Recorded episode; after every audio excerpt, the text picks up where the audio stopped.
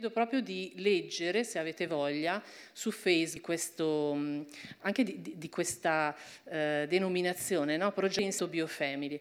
Noi abbiamo voluto creare un contenitore dove poter inserire interventi di vario tipo, formativi, ma anche piccoli gruppi di sostegno, eh, anche mh, proprio una pagina nella quale poter pubblicare dei piccoli incoraggiamenti e poi chissà che cos'altro verrà nel tempo. Tutti caratterizzati, questi interventi, dalla possibilità di parlare di famiglia in maniera bio. Cosa vuol dire? Allora, bio ormai è un, un, suffisso che troviamo in tanti campi, no? quando si parla di qualcosa che è bio generalmente si parla un po' di un ritorno alla naturalezza, alla spontaneità e a quello che dovrebbe essere proprio l'aspetto più ehm, ricco eh, e non contaminato e non contraffatto e non lavorato di un qualcosa. Per cui noi vogliamo parlare di famiglia in questa maniera, nella maniera più naturale e spontanea e eh, ricca possibile, perché Ehm, legata, diciamo, eh, da quello che è il progetto originario che Dio ha avuto per la famiglia. Eh, gli interventi che sono stati fatti fino adesso, come potrete vedere su questa pagina, appunto hanno varie mh, connotazioni. Abbiamo fatto uno spazio neomamme, eh, per cui la possibilità per le mamme di incontrarsi e di condividere le loro fatiche, ma anche le, le gioie e, e tutte le, le, particolarità che l'essere mamma può portare nella vita di una donna. Abbiamo fatto degli interventi legati alla formazione sul, sull'ansia, sulla gestione delle emozioni. Abbiamo fatto anche dei percorsi per famiglie, possiamo definirle ferite, ehm, persone che magari hanno affrontato una separazione e poi abbiamo fatto mh, incontri che riguardano proprio eh, situazioni specifiche di vita familiare, come sarà anche all'interno di questa, di questa tranche di tre incontri, eh, dove ancora una volta vogliamo vedere sì le fatiche, sì i compiti evolutivi, educativi delle famiglie, ma anche la mano di Dio nella vita di queste famiglie, perché il nostro interesse è quello di vedere ehm, proprio come ci possiamo muovere per poter essere famiglie sane, famiglie ehm, che funzionano bene e che hanno, oltre alle competenze, la conoscenza, le risorse che ogni individuo ha di per sé come essere umano, anche quella capacità di agganciarsi a Dio e di ricevere dalla sua presenza, dalla sua potenza, la soluzione per tante cose. In questo ciclo di tre incontri, che saranno sempre di domenica pomeriggio, dalle 16 alle 18, sempre in questa sede, parliamo proprio dell'essere genitori. Quindi, secondo me, se siete qua, non credo che siete qui perché siete venuti a vedere me, o a vedere, siete qua perché il titolo vi ha colpito. Sensi di colpa. Sensi di colpa tutti i genitori ce li hanno.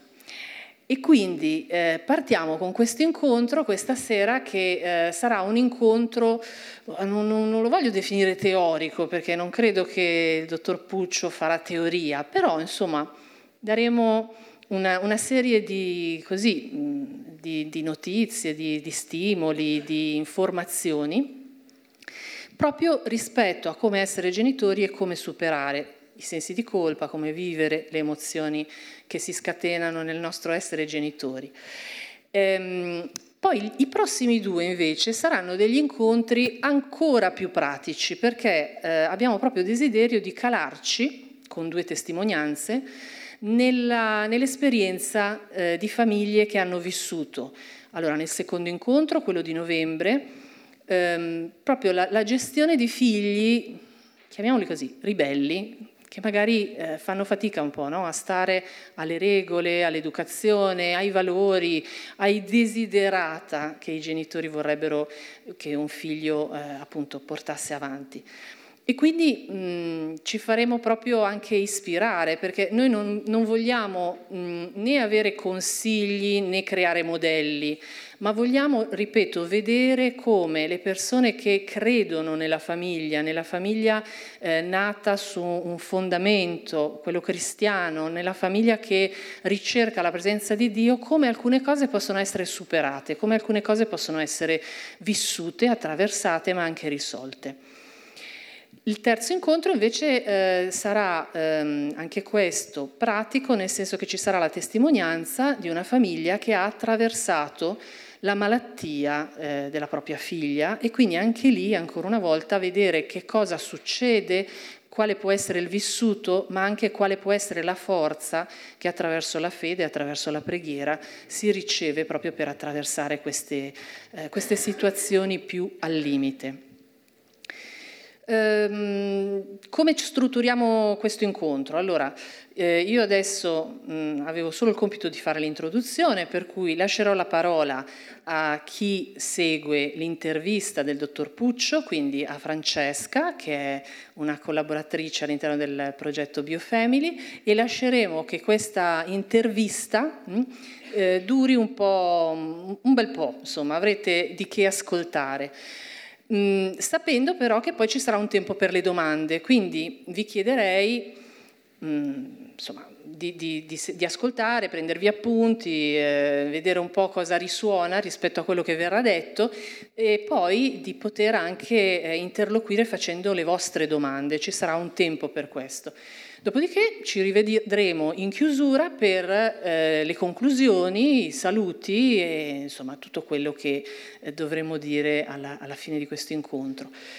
Spero che starete bene, che siate a vostro agio qua, vedo che comunque ci sono pochissimi posti vuoti, quindi sono contenta insomma, che abbiate accettato e siate venuti numerosi a questo incontro. E adesso mi è stato chiesto un grande applauso, io non lo presento, però mi ha detto come minimo voglio l'applauso, non so se abbiamo anche la musichetta, il dottor Francesco Puccio e Francesca Marrone.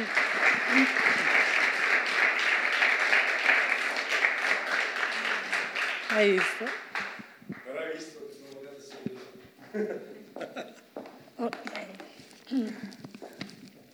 Buonasera. Buonasera. Ci sono dei posti liberi qua. Venite, venite. No, no, io chiamo davanti. Allora, devo indicare? Allora, maglietta a righe con compagno, acquadettini, qua state benissimo. E poi Vediamo, camicia azzurra con... Eh, carino, c'è un, tre posti lì carini che possono essere... E ovviamente voi vi sostituite. Eh, allora. Voi, guarda, abbiamo lasciato due posti liberi con Francesca, bellissimi. Poi, no? Sì, passate avanti. Dai, dai, dai, basta, ok, basta. È l'abitudine, perdonatemi, ma lo faccio da sempre. Non vi siete alzati ancora?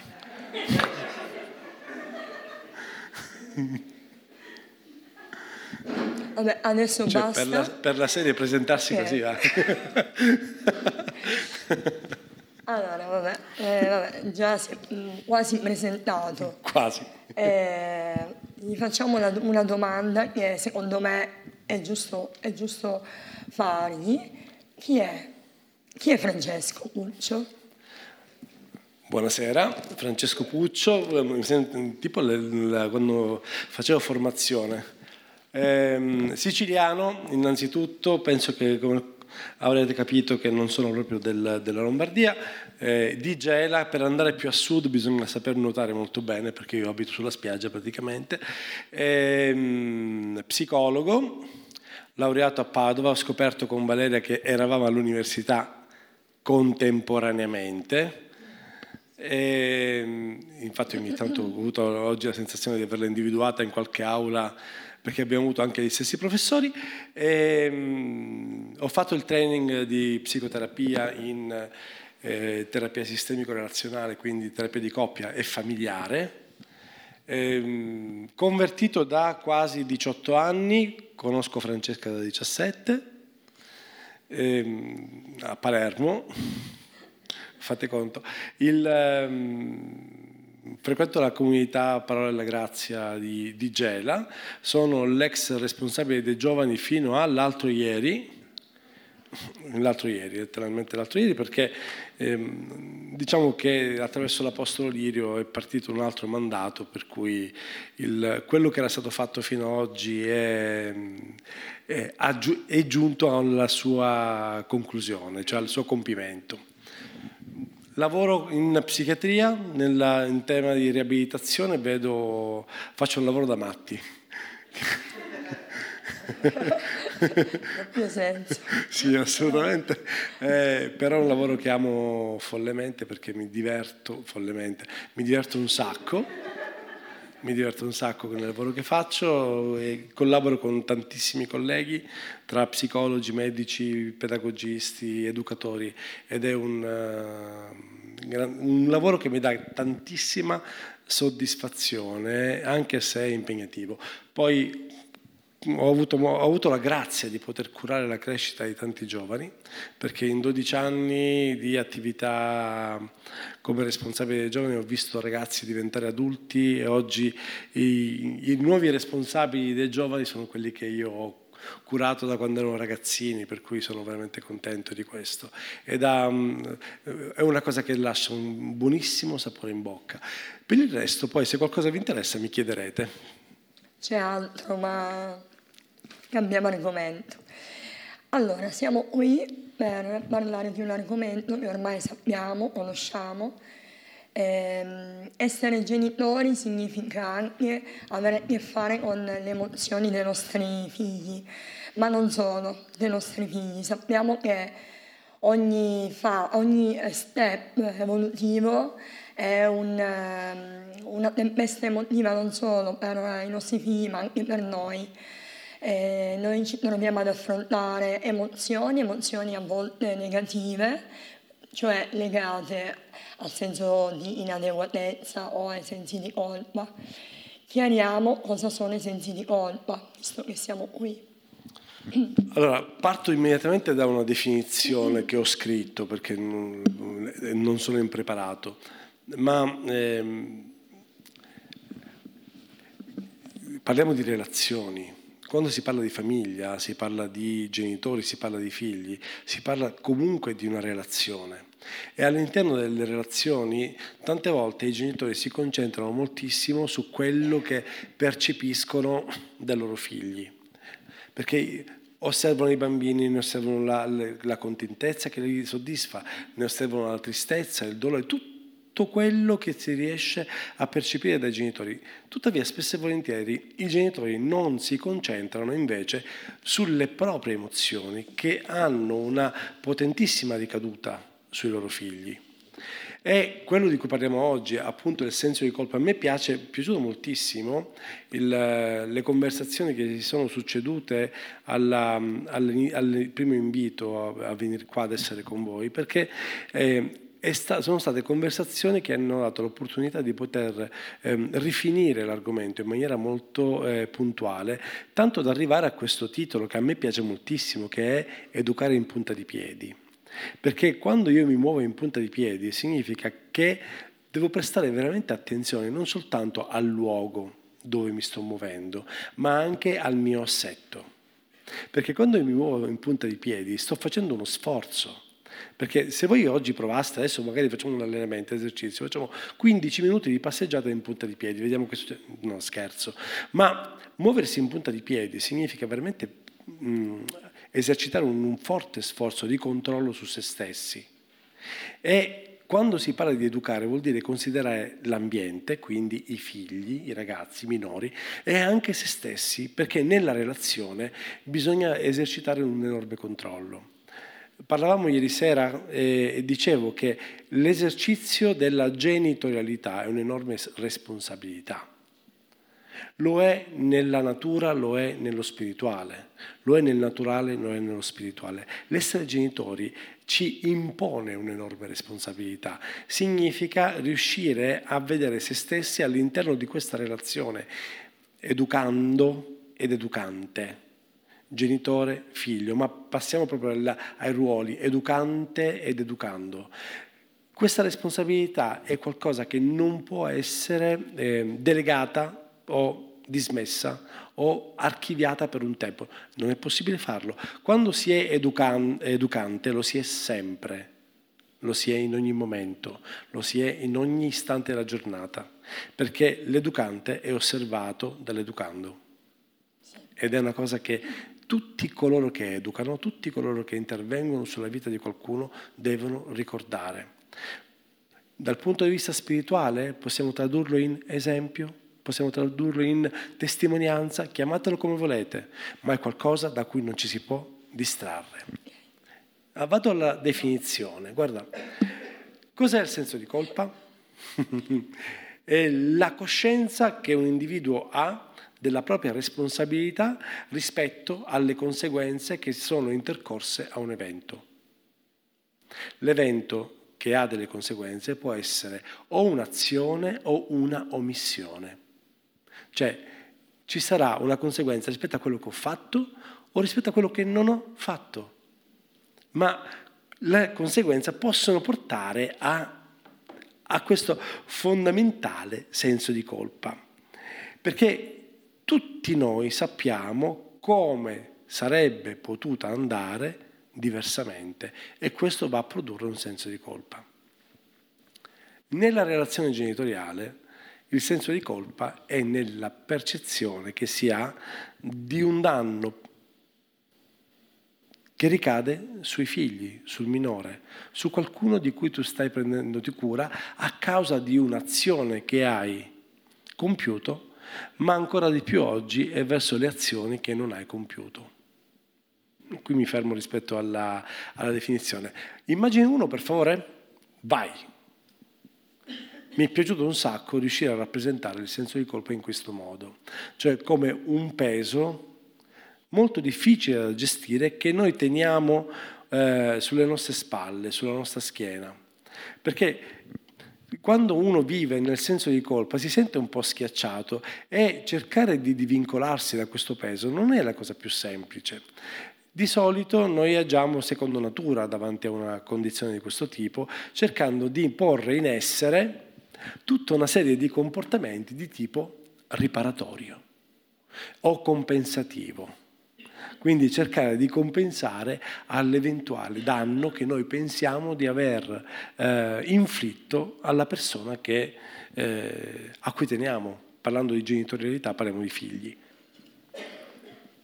Dottoressa, prego. È difficile stare Francesco Cuccio, molto difficile perché è difficile fermarlo, perché quando inizia è e tu provochi eh, il predicatore che è in me. Allora, quali sono le circostanze che incrementano il senso di colpa, che aumentano, che fanno sì che noi eh, ci sentiamo appunto eh, appesantiti, cose che lo sca- scaturisce? Allora, eh, quello che può mh, mm, aiutare aiutare in termini, cioè come se lo positivizzassi. Quello che elicita il senso di colpa sono tutte quelle condizioni che fanno il modo di metterci all'interno di una perce- autopercezione di inadeguatezza. Due, cioè la relazione tra me e il... la autopercezione di inadeguatezza definiamola, il sentire di non essere in grado di eh, compiere un'azione che, che per noi è importante. Ci sono tante condizioni che fanno in modo di non ehm, farci sentire adeguati rispetto a quello che stiamo per fare. Intanto è naturale, proprio in natura. Io non credo che ci sia un genitore che si senta pronto ad esercitare il ruolo di padre o il ruolo di madre. Perché? Perché in realtà non c'è una scuola, non c'è un, non c'è un diploma che ci dice ok sei pronto a esercitare il ruolo genitoriale. Non esiste questo. E devo dire la verità che quelli, ehm, gli agenti esterni che fanno il modo di farci sentire, di far sentire ancora più impreparati sono appunto i figli. I figli. Soprattutto in quest'epoca. Quest'epoca io... Aspetta che metto... aereo, perché questo qua è sempre connesso, non va bene. Il fatto di relazionarsi con i figli sono quelli che vanno a provocare continuamente una messa alla prova, cioè continuamente i genitori si sentono messi alla prova da che cosa? Dall'evoluzione di un bambino, di una bambina, dalla loro crescita, dal loro desiderare, dal loro desiderare e dal fatto che sentirsi inadeguati, sentirsi inadeguati fa in modo che i genitori eh, si sentano impreparati nel esercitare il ruolo genitoriale che paradossalmente, adesso faccio un piccolo distinguo, qual è il compito di un padre? Qual è il compito, il compito di una madre? È una cosa che se noi ci fermiamo a pensare un attimo, spontaneamente scopriamo. Il ruolo del padre qual è? Il ruolo della madre qual è? La madre ha immediatamente un, dei ruoli che si eh, esprimono nella relazione col figlio. L'azione nutri- nutritiva, accuditiva ed educativa. La declino in maniera molto semplice, poi non, non voglio sminuire nessuno. Io ho un cane, io ho un cane, vi faccio capire come funziona, guardate. Ho un cane che praticamente quando io l'ho, lo, sono andato a prenderlo, lui è rimasto con la madre per più tempo. Non l'ho preso a due mesi, un mese e mezzo, l'ho preso a due mesi e tre settimane. La sua mamma, come tutte le mamme, ha esercitato su di lui che cosa? L'azione nutritiva perché lo allattava, l'azione accuditiva perché lo teneva a caldo e quella educativa. Nella semplicità, io ho un cane che è totalmente inibito al morso. Cioè lui non morde mai, perché io ho visto un video bellissimo che mi ha fatto sorridere, l'allevatore me l'ha mostrato, dove c'era il mio cane, molto semplicemente, che mentre era allattato, siccome stava già crescendo, era oltre due mesi, mordeva la madre. La madre molto semplicemente pigliava il cucciolo e lo metteva lontano e gli toglieva il cibo. Perché la mordeva. Lui tornava, se la mordeva, lei la prendeva e lo allontanava. Quando lui ha smesso di mordere, lei lo tratteneva e lo nutriva. Il mio cane non morde mai. Non morde mai. E se io decido di togliergli il cibo che non mi piace che sta mangiando, io posso aprirgli la bocca e toglierlo, perché è educato a che cosa? È inibito al morso. Perché, ora, se un cane può esercitare in maniera così ottimale la propria azione, quanto più raffinata, intelligente, sensibile, completa è l'azione di una donna che diventa madre nel riuscire a fare che cosa? A rendersi conto che la propria, la propria missione è quella di nutrire, è quella di accudire, perché il calore viene dalla madre, ed è quella di educare. Educare, ma l'educazione ha dei tutta una serie di cardini che devono essere rispettati, che purtroppo la dipendenza dai sensi di colpa dei sensi di colpa fa in modo cosa? di mettere in atto attività compensative che vanno a soddisfare il piccolo ma vanno a deprivarlo di un'azione fondamentale che è tipica delle madri. Qual è il compito del padre? Proteggere, provvedere. Proteggere, provvedere proteggere, provvedere, ma quando parlo di provvedere parlo di provvedere a quelli che sono i bisogni, ma anche alle condizioni di eh, protezione, cioè mettere un, un recinto intorno alla, alla vita chi, del bambino e di tutto quello che lo nutre, lo accudisce e lo educa. Tornate a questo. Quando queste, questi compiti fondamentali non vengono, vengono eh, eh, dismessi, vengono rimandati, vengono, vengono, non attuati a causa di che cosa? Di una condizione come quella di cui parlavamo prima, del, che riguarda i sensi di colpa, i bambini rimangono mancanti di qualcosa di veramente importante molto importante e questo è il, è il, fatto di mettere i genitori in una condizione di difetto perché si sentono, eh, perché si rinnovano e cambiano il senso di bisogno, questo mette eh, i genitori in una condizione terribile di eh, perdita del loro ruolo. Ora, i minori oggi e questo, quello che avviene per noi da adulti avviene anche per i minori, che cosa? La ricerca dei nostri vantaggi, di una, di una condizione di vantaggio. Faccio un esempio, no? Eh, se andate al cinema, che fila scegliete? La prima? Dubito, ma neanche l'ultima sceglierete sicuramente la, la fila centrale mh, al, a quinta, sesta fila per, star, per avere una, una, visione migliore, no? E se non trovate quel posto un po' vi dà fastidio, guarderete quello che ha trovato il posto lì e un po' vi infastidisce. Perché cercate una vostra condizione di vantaggio. Se andate al ristorante vi piace il tavolo vicino al bagno?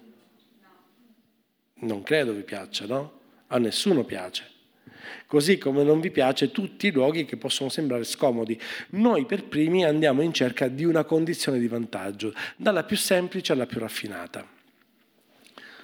Nello scegliere uno stipendio minore o uno stipendio maggiore, che scegliete, scusatemi? Ovvio, vero? Scegliete la condizione di vantaggio. Ora noi lo facciamo in maniera più ovvia perché siamo adulti, ma pensate che i bambini non lo facciano? Pensate che i bambini non vadano in cerca di una condizione di vantaggio e i bambini sono bravissimi nell'andare a manipolare i loro genitori per fare in modo di ottenere la condizione di vantaggio. Partono istintivamente con le urla dei bambini che hanno fame e questi apprendono che quando urlano e voi, perché hanno fame, arriva la mamma o il papà e parte con il missile del biberon e lo soddisfa. Pensate che questo meccanismo di apprendimento non si evolva nel momento in cui crescono? I genitori non si rendono conto di essere manipolati dai loro figli, non si rendono conto di essere manipolati dai loro figli perché questi cercano la loro soddisfazione, la loro soddisfazione e i genitori si sentono dei figli pazzeschi quando si accorgono di riuscire facilmente a soddisfare i loro figli. Non vi fa stare bene vedere i vostri figli che sorridono perché voi avete immediatamente provveduto al loro bisogno? È bellissimo. Ma è quello che a lui serve? Quello che le serve? In realtà che succede? Che il piccolo in sé mette me nella condizione di essere il decisore del suo benessere e se io non gli causo un benessere immediato mi fa sentire in colpa mi fa sentire in colpa. Infatti, parliamo di argini, parliamo di limiti. E parlare di argini e limiti significa parlare della eh, capacità dei genitori di essere normanti. Che vuol dire essere normante? Significa creare dei limiti, creare dei dei, dei, delle regole all'interno delle quali muoversi. All'interno delle quali muoversi. Mi dai l'immagine 3 per favore? Che è bellissima. Questa è un'immagine che a me evoca moltissimo i genitori di oggi, molti genitori di oggi. E a me capita, per mia fortuna, anche sfortuna, di lavorare con tantissimi genitori. E Dite voi, ma è bellissima questa immagine, un fiume placido, tranquillo. Quanti argini vedete voi? Argini bassi, bassissimi. Basta che l'acqua si alzi un attimo e l'acqua va a destra e a sinistra più che, avanti, più che in avanti. Va a occupare tutte le anse che ci sono intorno a, questi, a questo fiume. Ma un fiume con gli argini bassi si muove lentamente si muove lentamente, molto lentamente. Io ho preso degli appunti, voi tenete eh, conto di questa immagine e vi voglio condividere gli appunti che ho preso rispetto alla, uh, all'importanza del costruire argini, del essere genitori normanti. Perché parlo dell'importanza dell'essere genitori normanti? Perché i genitori che creano delle norme, che creano dei vincoli, che alzano delle regole intorno alla vita dei loro figli, in realtà sono i genitori che spesso e volentieri subiscono di più la, l'effetto del senso di colpa. Perché? Perché hanno a che fare con i figli che protestano. che si ribellano, con i figli che sentono scomodo il contesto familiare perché è un contesto all'interno del quale sanno quali sono le caselle che devono occupare. Quel fiume non ha delle caselle da occupare. Tu occupi le caselle che vuoi quando le vuoi.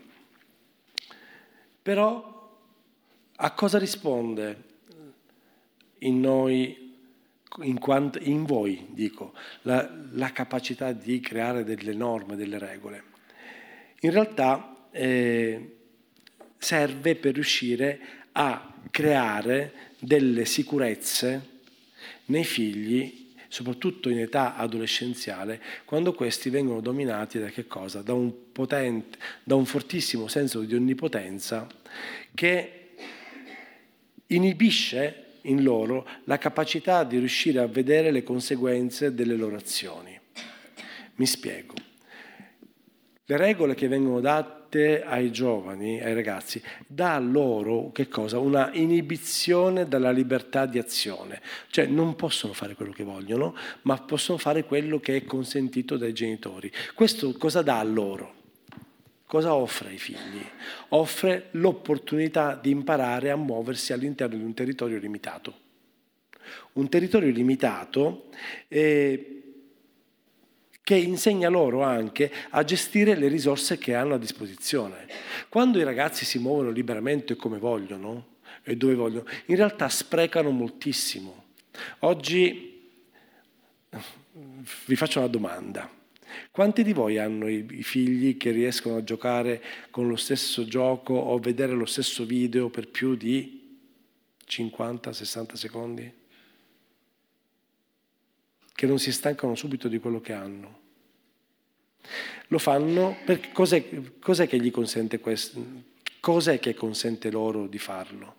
Semplice, il fatto di avere dei genitori che permettono loro di cambiare gioco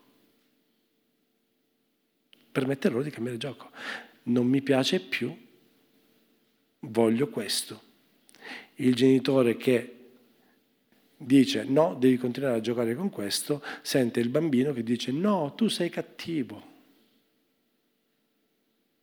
No, tu, tu non mi vuoi bene, tu sei cattivo. Vedo facce che l'hanno sentita questa frase. Quanto fa stare male, vero? Soprattutto quando sei stato fuori tutto il giorno, hai lavorato e tuo figlio è stato all'asilo, a scuola o col babysitter e ti senti dire no, tu sei cattivo. In realtà la, la regola vorrebbe che il bambino continuasse a giocare con il primo gioco. Per quale motivo? Perché bisogna imparare a muoversi all'interno di un territorio, utilizzarne tutte le risorse e sviluppare in questo modo anche una cosa che oggi purtroppo non è più sviluppata all'interno delle, delle, vite di tutti i giovani di oggi, ancora più dei bambini, ed è una cosa che oggi hanno citato i pastori, la creatività. La creatività è quella dote, quel dono che noi abbiamo ricevuto da Dio che stiamo mettendo in cantina perché? Perché abbiamo sempre l'opportunità di utilizzare risorse nuove ed entrare in territori nuovi che ci danno quel senso di meraviglia e che ai genitori, quando il bambino hanno il gioco nuovo, si, soddis- si sentono narcisisticamente soddisfatti dal fatto che vedono il bambino sorridere ed essere felice, narcisisticamente soddisfatti, tuttavia stanno impedendo a questo bambino di utilizzare le risorse che ha e il fiume rimane così, e il fiume rimane così. Mm. Le regole sono un'opportunità, gli argini alti sono un'opportunità. Guardate questo fiume.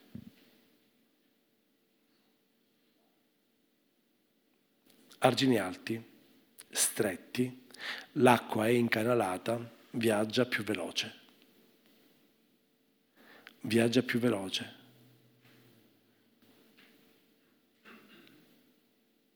Traduciamolo nella vita dei ragazzi.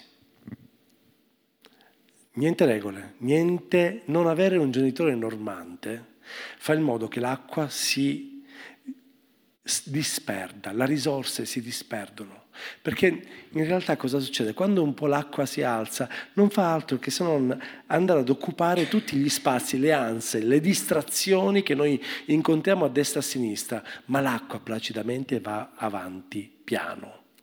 E se io devo eh, comparare, adesso faccio un salto di, di, livello, se devo comparare questo con la capacità di indirizzare la vita di un minore verso un proposito, verso la realizzazione della sua vita, verso il compimento che lui ha davanti, in realtà gli argini bassi impediscono che tutto quello che è di questo minore possa arrivare fino in fondo, perché molto verrà sprecato strada facendo, molto andrà a destra e a sinistra, molto andrà a occupare delle anse, degli spazi che non parlano del compimento della vita del minore. Ma quando io alzo gli argini e l'acqua si alza, la velocità aumenta così da arrivare più velocemente prima verso un indirizzo, verso un compimento. Gli argini bassi purtroppo danno molta, soddisfano eh, il desiderio del bambino, del minore, perché anche in età adolescenziale ci, ritroviamo in questa condizione fino anche ai giovani adulti oggi purtroppo. E purtroppo gli argini alti fanno sentire, danno ai genitori, ai conduttori, agli, educa- agli educatori la sensazione di essere bravi perché non hai a che fare con qualcuno che protesta. Non hai a che fare con qualcuno che ti dice che sei cattivo, alimenta il tuo, il tuo, la, la visione che hai di te stesso narcisisticamente, però qual è il problema qui? Che per riuscire a, ad alzare gli argini e mettere regole bisogna essere dei visionari. Bisogna riuscire a vedere oltre, bisogna vedere oltre la crescita, quali sono le conseguenze della mancanza di regole. Quali sono le conseguenze della liber- eccessiva libertà del, del minore? Quali sono le conseguenze? E da cosa dipendono? Dipendono purtroppo spesso e volentieri dai, dalla eh, paura dei genitori di essere visti dai figli come non buoni. E quindi, piuttosto che mettere dei binari, mettiamo una strada, una strada sterrata dove si può andare dove si vuole. Sì. Ci vuole anche Avvicina. coraggio, ci vuole anche coraggio. Non è facile a volte avere a che fare con eh, figli che eh, si lamentano, che insomma non è, bisogna guardare avanti, come dici tu, e vedere quello che c'è in fondo perché appunto non, non si ha a volte la forza di combattere contro delle cose che sono facilmente ottenibili e, e che danno una soddisfazione immediata al bambino. Aspetta un attimo, faccio una cosa simpatica che ti aiuto. Sì, grazie. Scusate, ma non ho, non ho voce. Però, Francesco... Sai cosa?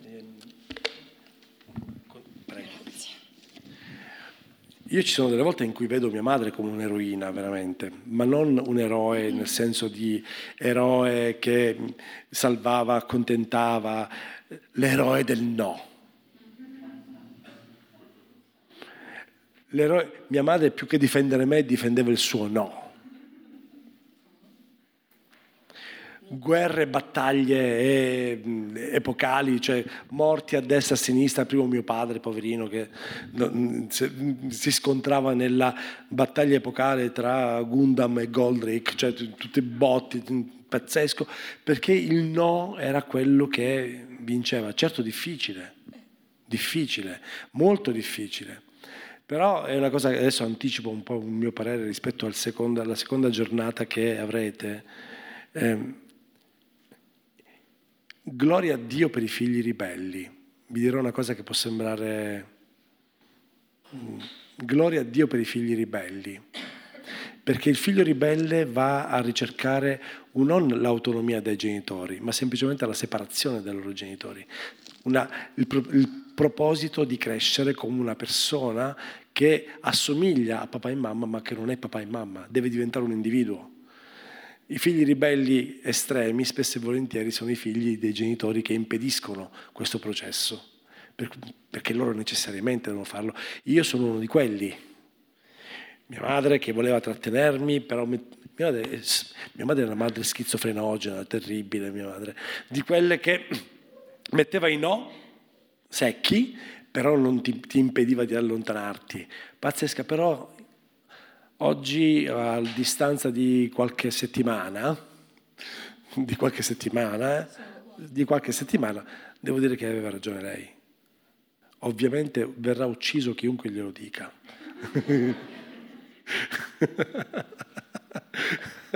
Ma ci pensa Dio.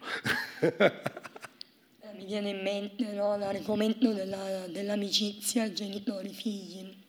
Questo è un altro argomento che ha a che fare con l'adolescenza più che con noi genitori figli piccoli. Qua ci spostiamo verso l'adolescenza. Sì, questo è un argomento dolente per tutti noi psicologi. Penso che Valeria eh, e non soltanto Valeria siano d'accordo, perché oggi poi siamo tutte le famiglie moderne. Yeah, no? Perché io sono moderno, mio figlio...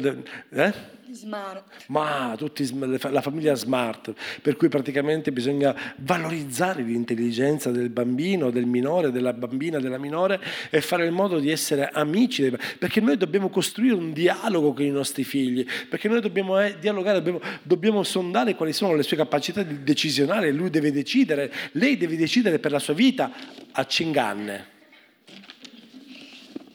a sei anni, che deve decidere a 12 anni, a 13 anni, nel momento della più assoluta, assurda, incredibile confusione, dove troviamo a che fare, abbiamo a che fare con gli adolescenti onnipotenti, perché tu sei un boomer, ragazzi, voi siete dei boomer, ogni tanto c'è qualche millennial che ma figurati, voi sei un boomer, eh, ma cosa vuoi capire tu che non sai neanche usare lo smartphone, che non conosci tutte le funzioni del tuo telefonino, ma, cosa, ma che vuoi capire tu, ma che cosa vuoi sapere tu? E poi i genitori devono dare, devono dare valore ai loro figli e stanno facendo un danno apocalittico.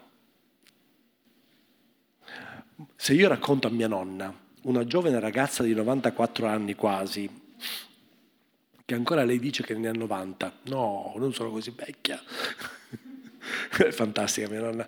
94, di par- parlare dell'amicizia genitore-figlio, mia nonna utilizzerebbe una parola che in questa sede non posso pronunciare. E... lei, sì, lei lo fa liberamente. Ma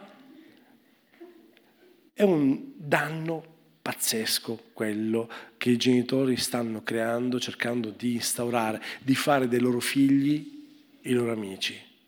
Perché ci sono tutta una serie di conseguenze che non sono ehm, riparabili in età adulta.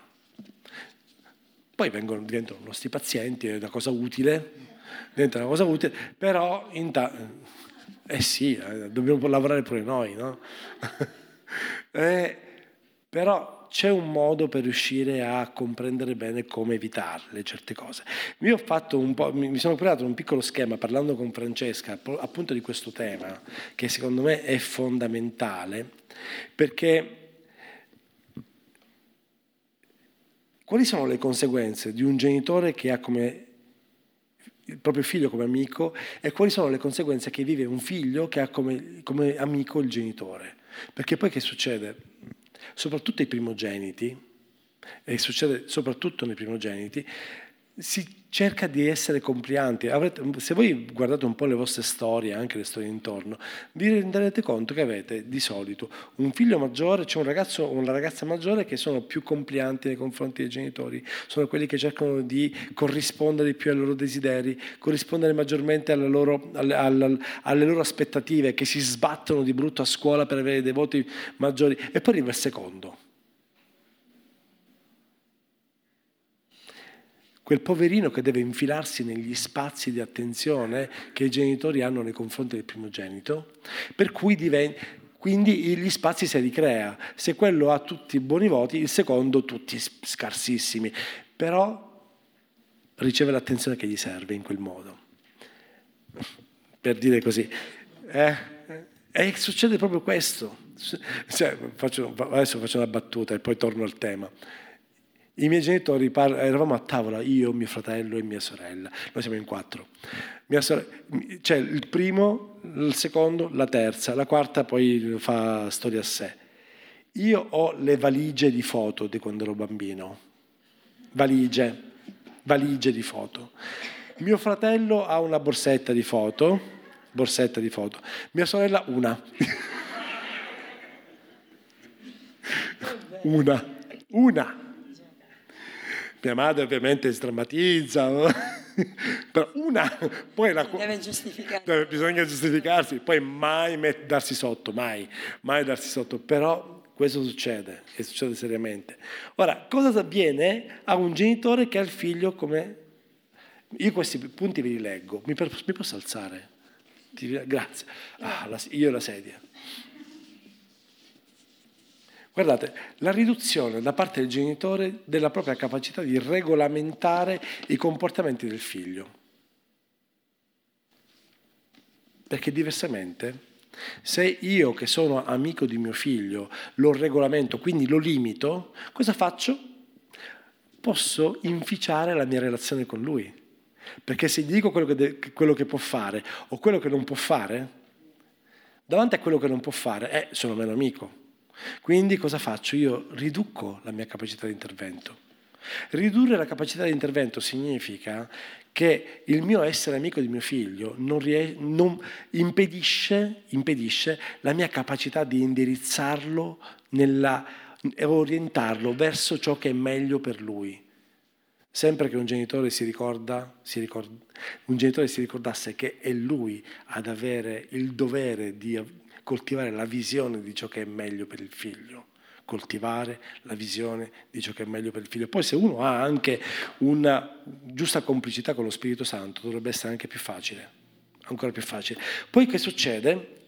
Che un genitore che ha come amico il figlio sta coltivando dei confini confusi, perché in realtà il ruolo è importante, perché il ruolo rende tutto, i ruoli esercitati all'interno della famiglia, quindi l'ordine all'interno della famiglia, è rassicurante nei confronti dei figli, ma il genitore che è amico del figlio in realtà sta distruggendo che cosa? Tutti i confini che distinguono chi sono io e chi sei tu. Perché se io sono amico, in realtà mi, mi pongo in che, in, in che direzione? In una direzione paritetica allo stesso livello e succede un disastro perché il figlio perde il riferimento che viene devastato da chi? Dal genitore. I territori non sono più chiari. Un altro punto è quello che dicevo prima. Perché se io sono tuo amico, se io genitore sono tuo amico, in realtà mi deprivo del diritto di avere una visione per la tua vita. Perché devo coltivare la tua visione. Ma tu a 13 anni che visione hai della tua vita? A 13 anni, quando sei vittima di quel mostro che si chiama ormone, quando per te la, l'unica cosa importante è essere assolutamente, assolutamente identico a tutti gli amici della stessa età, che visione hai che ti spinga verso il futuro rispetto a quello che ti schiaccia al presente? È un dovere del, del, del genitore. L'unica parte che abbiamo citato poco fa, che viene soddisfatta da un genitore che eh, è amico del figlio, è tutta la parte narcisistica, cioè il sentirsi speciale nei confronti del figlio. Perché se io sono amico del mio figlio e il mio figlio mi, mi racconta tutto, mi sento speciale, mi sento il migliore, mi sento buono, mi sento bravo e buono. È un pericolo gigantesco questo, signori e signore, perché se nella relazione con i vostri figli voi cercherete di soddisfare il vostro bisogno di essere bravi e buoni, non starete facendo il meglio per loro. Io bravo, buono, peggio per lui o per lei? Io, bravo, io meno bravo, meno buono, cattivo, brutto. Poi oggi i ragazzi diciamo che utilizzano degli epiteti un po' più coloriti. ma alla ricerca del meglio per l'altro. Cosa vive invece il figlio che ha il genitore come amico? L'altra prospettiva. Mm. I ragazzi, signori, quando hanno a che fare con un genitore amico, dobbiamo renderci conto che sono perfettamente consapevoli, soprattutto gli adolescenti, della loro immaturità. Sanno di essere confusi, lo sanno, non lo ammetteranno mai alla morte, ma lo sanno. Non so chi di voi si ricorda di com'era da adolescente. Io, nonostante i miei 52 anni, ho una memoria ferrea rispetto a come mi sentivo. E come mi sentivo per me era qualcosa di terribile. La confusione più assoluta rispetto a quello che sarebbe stato il mio futuro. E, mio, e, e devo dire che ringrazio Dio per eh, aver avuto Hitler come madre. Mia madre era un generale comandante dell'arma dei carabinieri e lei davanti ai suoi ordini nessuno doveva eh, esimersi e disubbidire, però devo ringraziare Dio per tutto questo, perché in realtà i vostri figli, gli adolescenti, sanno di essere confusi e quando loro, mi alzo per sottolineare, e quando loro si sentono così tanto responsabilizzati dai loro genitori rispetto alle scelte da compiere per la loro vita, l'unica percezione che hanno, sapete qual è? Mio padre e mia madre non sanno quello che è meglio per me. Sono perduto. Devo scegliere a caso. Io già non so loro non ne sanno meno di me, perché se loro mi chiedono e sanno che io sono insicuro, allora vuol dire che loro non sanno quello che è meglio per me. E questa cosa purtroppo può diventare fonte di una cronica insicurezza rispetto ai passi da compiere per il loro futuro. Una cronica insicurezza. Perché la loro incertezza rispetto alle scelte presenti diventerà l'incertezza rispetto alle scelte future, soprattutto perché in loro manca una figura guida. Manca che cosa? La figura guida, manca la figura di identificazione. È possibile, i ragazzi si vestono come gli amici, ma non sono come i loro amici. Con chi devono identificarsi? Quale deve essere una figura di identificazione? Deve essere, oggi è stato detto, qualcuno più forte di me qualcuno che ne sa più di me, qualcuno che è capace di esercitare autorità su di me, che sceglie di, di esercitare autorità su di me sceglie, ma quando tu hai qualcuno che esercita autorità su di te, è qualcuno che si assume la responsabilità di quello che sta scegliendo. I ragazzi protesteranno sempre, perché questo è il loro compito, è il loro lavoro, lo fanno benissimo. Ma quando io ho qualcuno che rinuncia ad essere figura di riferimento perché sceglie di essere al mio pari, mi sta mettendo nella più assoluta confusione. Ora faccio una domanda. E se tutto questo fosse più ampio della scelta di che cosa? Della scuola dove andare? Ma significasse anche il sesso con cui mi identifico?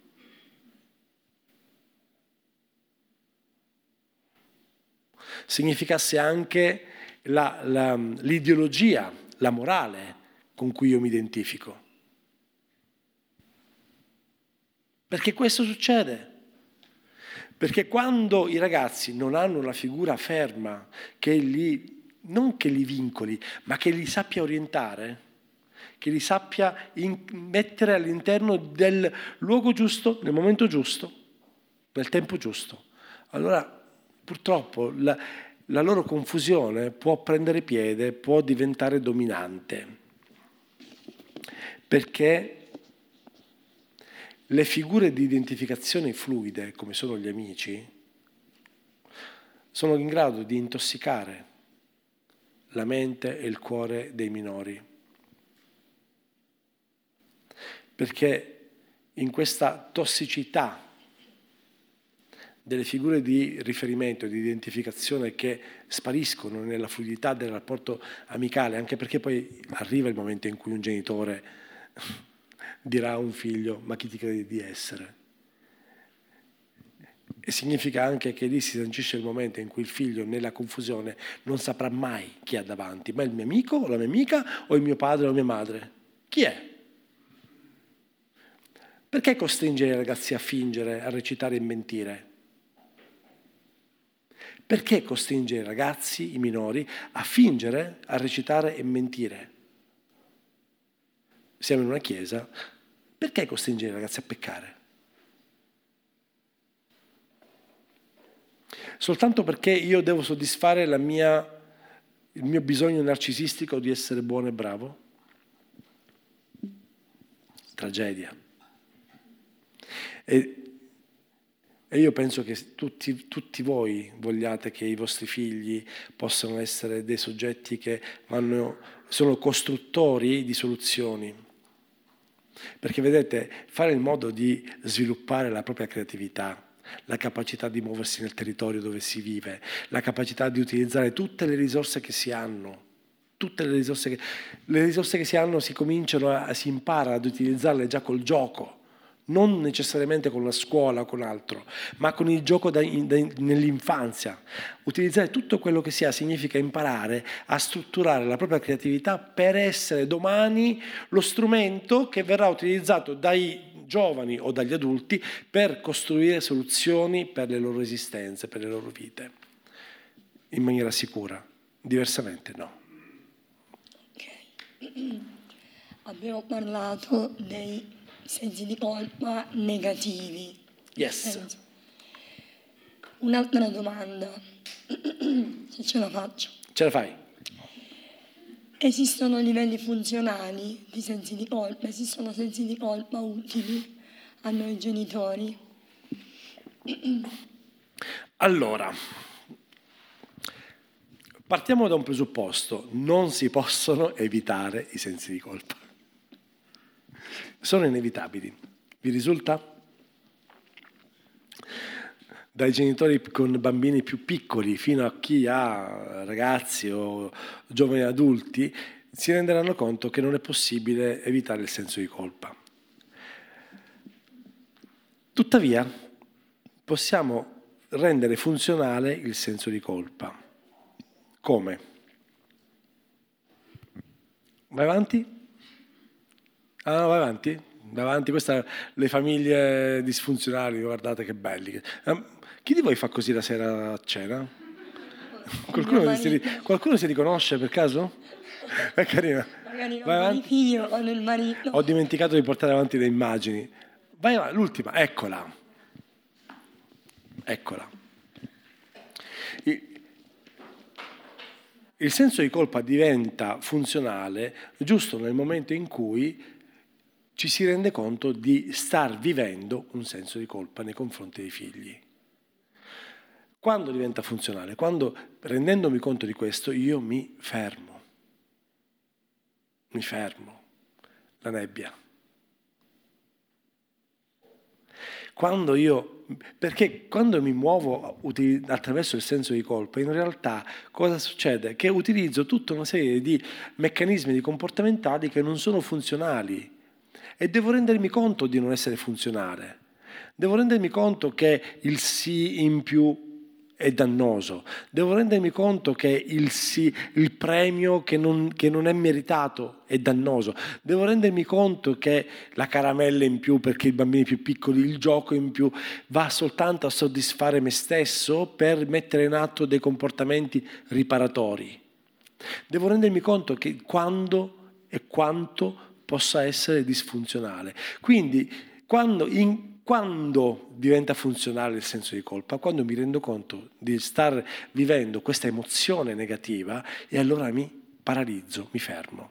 È il tempo in cui bisogna fermarsi e bisogna riuscire a comprendere perché sto alimentando questo senso di colpa. Da cosa prende origine? Perché magari ci sono dei comportamenti, come abbiamo detto prima nella definizione, ci sono dei comportamenti commessi in atto che hanno causato delle conseguenze che sono indesiderabili nella vita di mio figlio o di mia figlia. Oppure ci sono delle cose, dei comportamenti, delle assenze che hanno causato delle conseguenze nella vita di mio figlio o di mia figlia. Esempio, eh, un, trasferimento ha, un trasferimento a causa del lavoro o a causa del, di, di chissà che cosa o parliamo di cose moderne, le famiglie allargate, no? Ci sono i re matrimoni e i figli del primo matrimonio che devono subire che so, un trasferimento e fanno sentire in colpa il padre o la madre che hanno obbligato il figlio a cambiare il, eh, la location.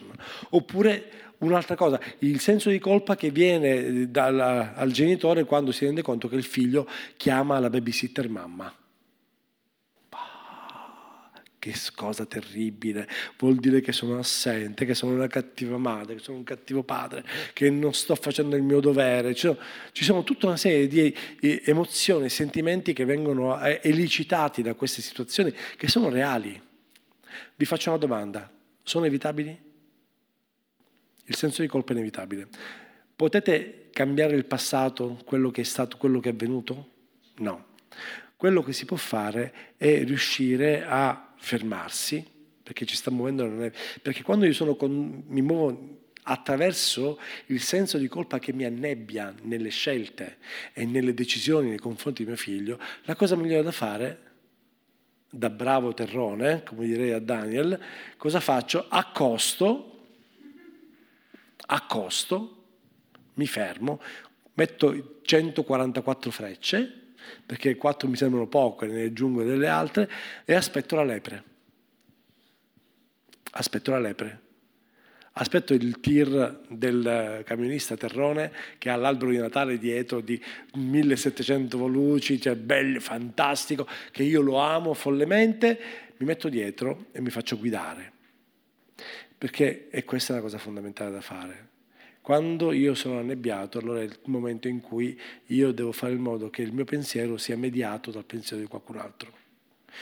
Il senso di colpa, quando io lo percepisco, deve essere per me un, un campanello di allarme, cioè il momento in cui io devo rendermi conto che è tempo di fermarmi prima di far danno a me stesso e soprattutto far danno alla persona che amo, perché parlando dei vostri figli parlo di coloro che amate di più. Quindi prima di, di continuare a muoversi bisogna fermarsi, bisogna congelare la situazione così com'è, consapevoli che quello che è andato ieri non lo posso cambiare. E che domani dovrò continuare ad andare a lavorare. E che mio figlio dovrà continuare a stare o al nido con la babysitter perché purtroppo è necessario, ma semplicemente dovrò mettere in atto dei comportamenti con loro che non sono soltanto dei comportamenti riparatori, ma costruttivi, che per quanto piccoli possano, possono cominciare, perché ragazzi voglio dirvi che nulla è più impressionantemente meraviglioso del cervello di un minore, nulla, nulla. Nulla è più bello nella sua capacità di plasmarsi nel comprendere il presente e portare al futuro. Nulla. E tutto questo dipende da voi, genitori perché voi genitori avete la capacità di riuscire a plasmare questa macchina perfetta che è il cervello di un bambino e lo potete fare o attraverso il vostro senso di colpa oppure attraverso che cosa? Fermarvi e diventare genitori di proposito. Cioè uomini e donne che inseguono un proposito, inseguono il proposito. La cosa più difficile da fare per i genitori che vivono il senso di colpa è, è riuscire a perdonare se stessi. Riuscire a perdonare se stessi. Allora, diciamo allora che il senso di colpa è un'opportunità che noi possiamo avere per migliorare. Guardiamo il bicchiere mezzo pieno, giusto? Bah, io guarda, non guardo neanche il bicchiere mezzo pieno, io guardo il bicchiere e la bottiglia che lo può riempire. Adesso ecco qua mi aggancio e eh, abbiamo parlato un po' del, di questo argomento che è molto vasto, che diciamo non si può ridurre in due ore, non si può parlare di questo argomento in meno di due ore, però eh, manca un tassello importante. Come superare i sensi di colpa sia attingendo alle nostre risorse psicologiche, ma attingendo anche alle nostre risorse spirituali. Quindi, Amen. Come affrontiamo i sensi di colpa da cristiano, da persona che conosce Gesù? Allora, io intanto parto dal, dalla parte più comportamentale. Dicevamo che il senso di colpa è assolutamente all'interno di una relazione. E nella relazione bisogna saper leggere quelli che sono i meccanismi, le regole che devono essere utilizzate nella relazione. Vediamo. Dicevo che il genitore che vive nel senso di colpa deve essere capace di perdonarsi.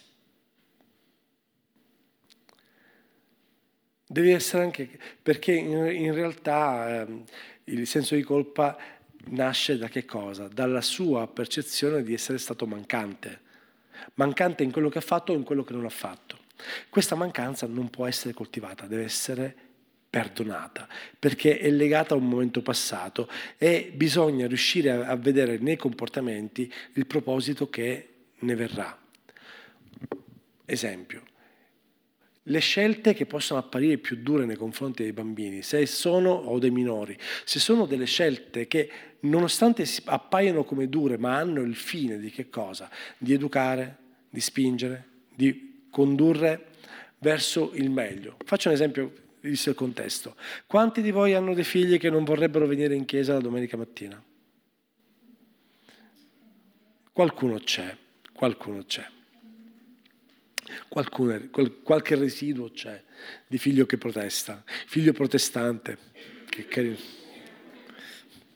Cioè che poi sono nel posto giusto fondamentalmente, no? Sarebbe meglio lasciarlo a casa o portarlo in chiesa?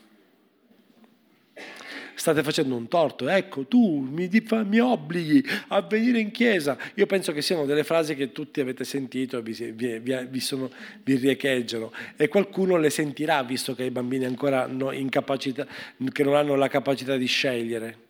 Ma domani succederà questo. Li lasciamo a casa in balia della televisione, del tablet o del telefonino oppure li portiamo in chiesa? Cos'è meglio? Certamente i figli non vi faranno sentire degli eroi, degli straordinari eroi che, saranno, se, che vi inneggeranno. Cosa, cosa, fai tu la domenica mattina mentre sei a scuola? Che hai fatto ieri mattina a scuola? E tu fa, mia madre mi ha obbligato ad andare a scuola, andare in chiesa. Magari con una voce un po' diversa, però eh, cosa è meglio, lasciarli a casa o portarli in chiesa? Decidetelo voi. E se lui vi fa, o lei vi fa sentire in colpa, se voi avete deciso che il meglio per lui o per lei è qualcosa che voi avete attestato a voi stessi che è il meglio, allora perdonatevi la frustrazione che avete causato a vostro figlio o a vostra figlia e allora andate avanti nella visione che avete deciso di voler coltivare, cioè il meglio per lui o per lei. E se vostro figlio o vostra figlia, un altro, piccolo tassello da considerare, vi manifesta la sua frustrazione, magari si arrabbia, sta male e tante volte magari comincia, come quando eravamo piccoli a scuola, il mal di pancia della domenica mattina e il vomito della domenica mattina, tutta una, tutta una, il, termometro, il termometro sul termosifone lo fanno ancora. Ora ci sono quelli elettronici, figurati.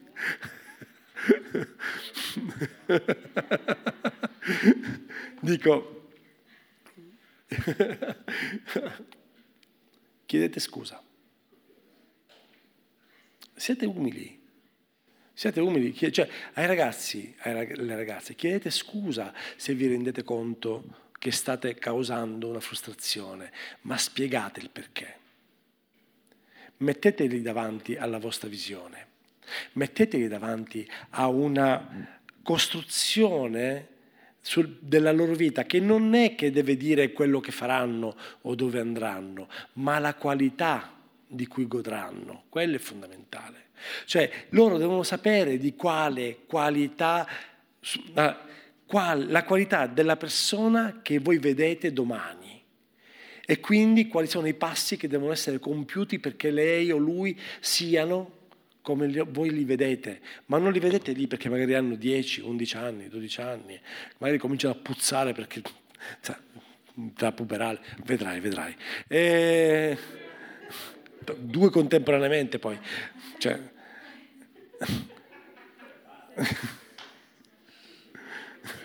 Ma così, cioè loro devono vedere, i bambini, i minori devono vedere attraverso i vostri occhi, è fondamentale. E poi dovete condividere. Quello che dicevo prima, no? Nella nebbia. Arriva il momento in cui siete in, uh, nella confusione o perché la nebbia sta un po' occultando il vostro pensiero, lo sta occludendo. E quello è il momento in cui dovete condividere la vostra condizione.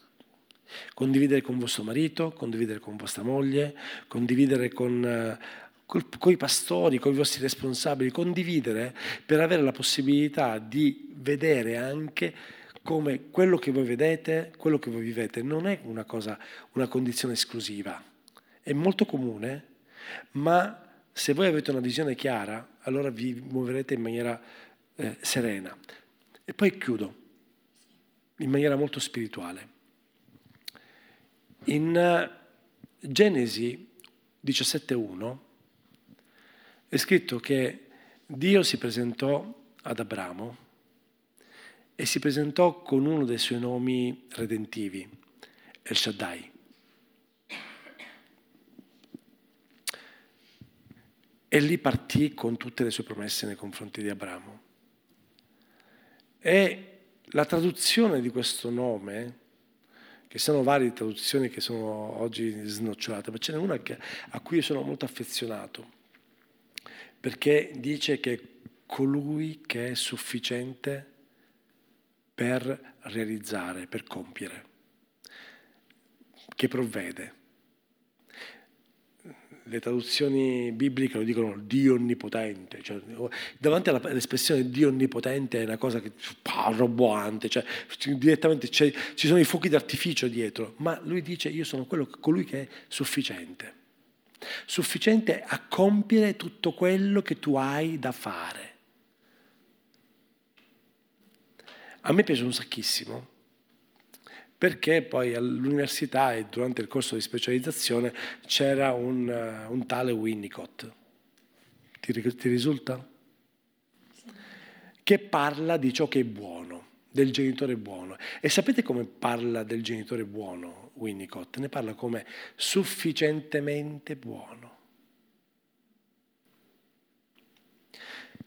Essere sufficientemente buono, così come Dio definisce se stesso come sufficientemente buono nei confronti di Abramo, perché lui possa adempiere a tutto quello che gli ha detto che avrebbe fatto.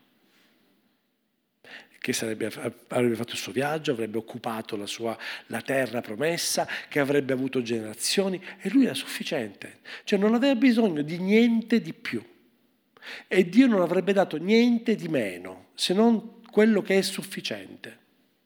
Ora, sufficiente non è poco.